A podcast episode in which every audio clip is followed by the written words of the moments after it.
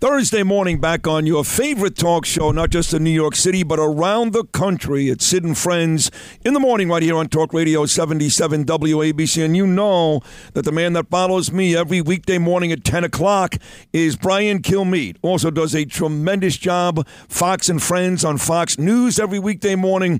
And I love his Saturday night show, been on it many, many times. It's called One Nation, 8 p.m. on Saturday night. So here he is, my main man, Brian Kilmeade. Happy Thursday, Brian. Now, your main man is Eric Adams. Am I correct? Uh, that is so incorrect. I don't talk to Eric Adams anymore. I mean, we um, that thing died about six weeks ago. And what's funny is oh. he reached out to me because somebody in his crew made him aware that you know, Sid's being kind of critical, the whole illegals, I don't call them migrants, the whole illegal mess. And so he reached out to me, and it was right after he called that lady, the Holocaust survivor, a slave owner, whatever she said. And um, we had about two days of really intense text conversations. And he ended it with, I'm going to come back on. We're going to iron this thing out. We're going to go for lunch, all these things. That was about six weeks ago. I haven't heard from him. Haven't heard from Fabien Levy in City Hall. He's been to Israel. He's been to the Hamptons. No, thank you, Brian. At this point, I don't wish him bad. He's not a bad guy, but he is a crappy mayor. That's my opinion. I'll put it this way this whole illegal immigrant thing, fighting, now he's fighting with the Democratic president. He's fighting with the Democratic governor. The Democratic governor goes to visit the president and can't get a meeting with a guy who does, works 15 minutes a day, who is actually in the building but doesn't come in to talk to the New York governor. Even though she's unpopular and incompetent, for Democrats, she's fine. And for him not to walk in and say, What's the problem?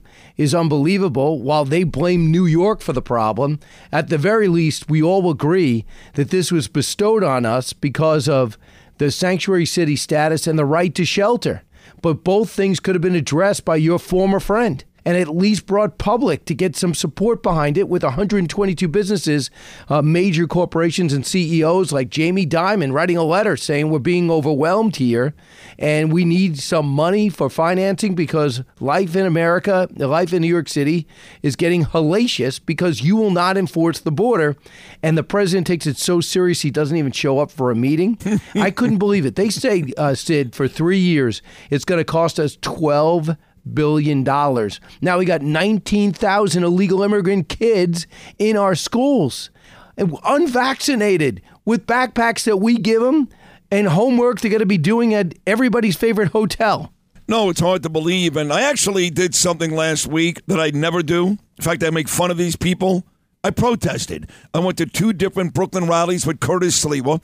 Uh, one at uh, Floyd Bennett Field last Tuesday night, one in the Toys R Us parking lot on Flatbush Avenue last Thursday. And people are pissed.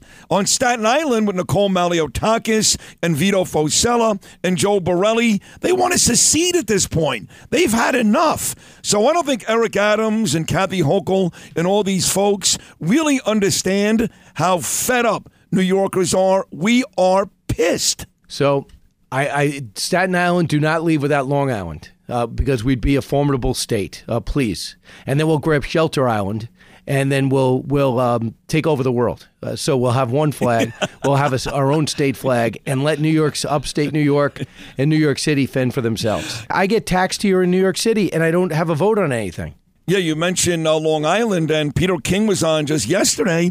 And believe me when I tell you, you know this, you're a Nassau County guy, you are not that far away from where these illegals have already been dropped off. And I know your county executive, Bruce Blakeman, he's been adamant over my dead body, but you got to figure at some point it's going to be you too. Are you terrified of that? I wouldn't say terrified. I'm aggravated. It just a it's a misuse of our funds because of a policy this clown in the White House put forward to open up our borders. Whatever you thought about Trump, he did everything possible to rein it in, pushing back against Congress, who didn't. They used to used to scare Republicans to say if you keep cracking down on the border, they're gonna the message is gonna be you don't like Hispanics. And then the American Hispanics community said, "Are you kidding me? We came here the right way. We want some type of law and order. We pay our taxes. We don't take that offensive. We're not idiots. And now they don't even have a narrative. except for incompetence and thinking that America sucks so much that it doesn't matter. We'll be better off if we could just get everybody's refugees and citizens. Meanwhile, two days ago, what did we find out?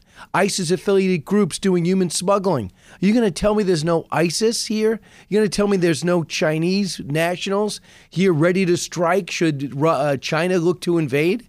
Are you kidding me? How angry the Russians are at us? They have not uh, perforated the border. It's insane.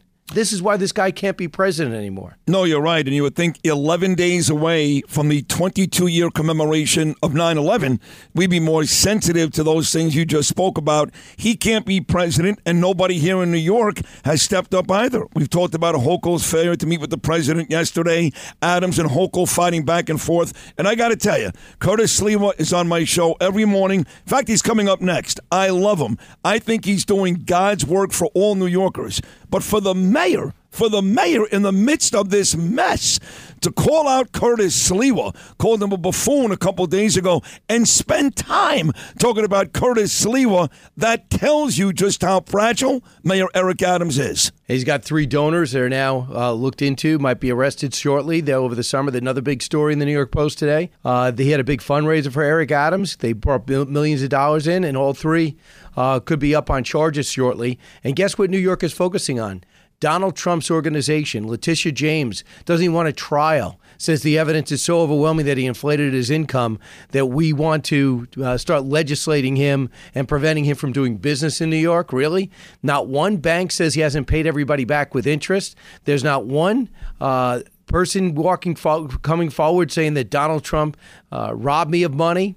They have uh, they were looked up to when he was hosting The Apprentice. They were begged to take over skating rinks and golf courses by mayors in New York City. And now Letitia James thinks enemy number one is Donald Trump. If you don't smell politics in this, while we watch the smash and grabs and the locking up on CVS's and the closing down of businesses, we're, we're focusing on Donald Trump in Fulton County, Donald Trump in New York City. It is absolutely insane what's going on here. I just hope independents listening to us right now or undecideds or moderates say, hey, you Lee Zeldin got you to the polls two years ago.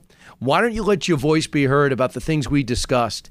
That it's not even a policy debate. These things are done with your money against your will and against your better interests. Unless you show up and vote that you're angry for a party that at least will listen and try to do the things necessary to make your life better, this will only continue.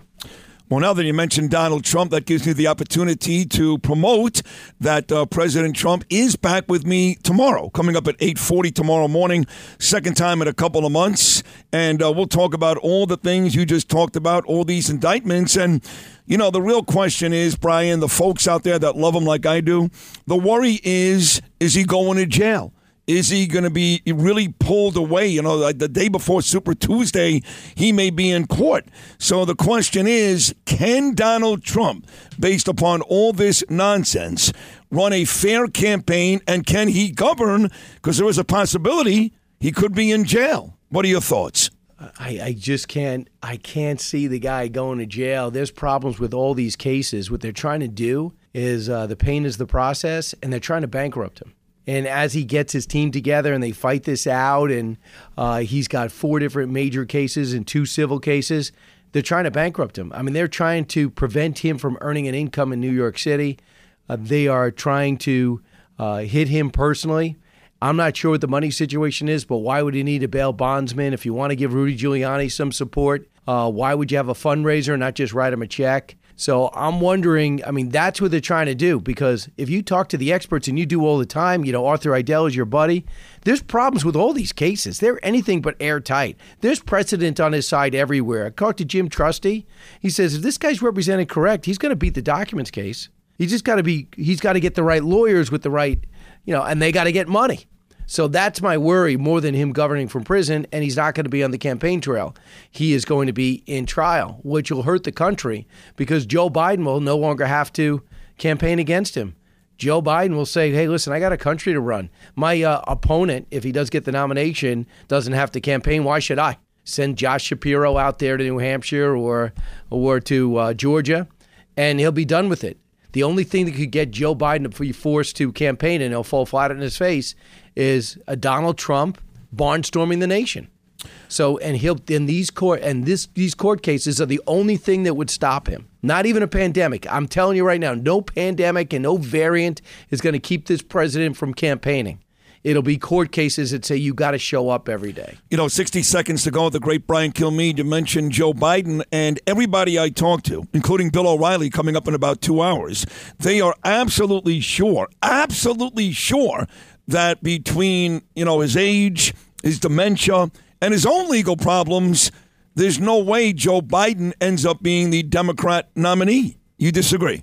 The problem is Joe Biden ultimately has got the got his hand on the the steering wheel, and unless he takes it off, and Jill would have to do that, I think that he runs because you know we could speculate on the outside, but ultimately, you know, you say, "Oh, the problem with the Yankees," but you're not managing the team. Aaron Boone is still making the call on the shots. You could act like you know more. The same thing. Oh yeah, he shouldn't run. He's too old. Absolutely. You saw Mitch McConnell freeze up the other day. You see how uh, Senator Feinstein doesn't know what state she's in, and and now you see this president waddle his way through this Costa Rican meeting yeah, yesterday, but, but, but above, reading index cards but above like and, it's the Magna Carta. But above and beyond that, if the House GOP continues to unearth all this evidence beyond his dementia, he, he's going to be in more legal trouble maybe than Trump. I think so.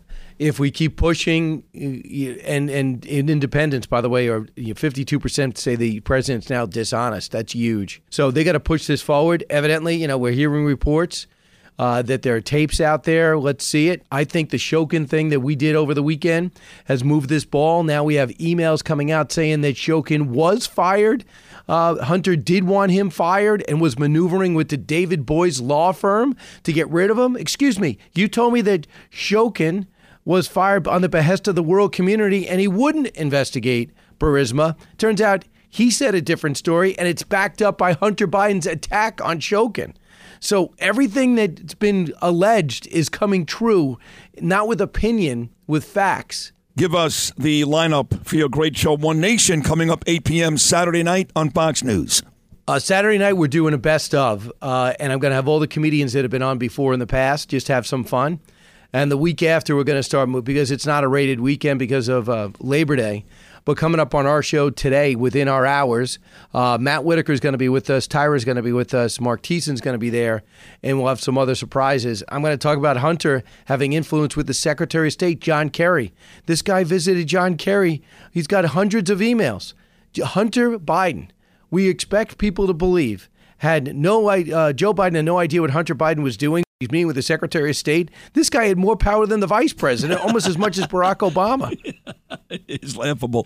Hey, listen, great job as always. We'll be watching uh, One Nation on Saturday night. We'll be watching Fox and Friends this morning. We'll do this again next week. Thank you so much, Brian. Uh, and I'm doing Laura Ingraham tonight, so I'll be on at 7 p.m. Jesus, so you want a lot of Brian. Oh my God! Go well, get good. him, Sid. Uh, you too, buddy. Thank you. There he is, Brian Kilmeade. Once again, Fox and Friends this morning, filling in 7 p.m. tonight for Laura Ingraham. One Nation, 8 p.m. on Saturday night, and of course, 10 a.m. after me every weekday morning. Sid and Friends in the morning on a Thursday. We'll be right back.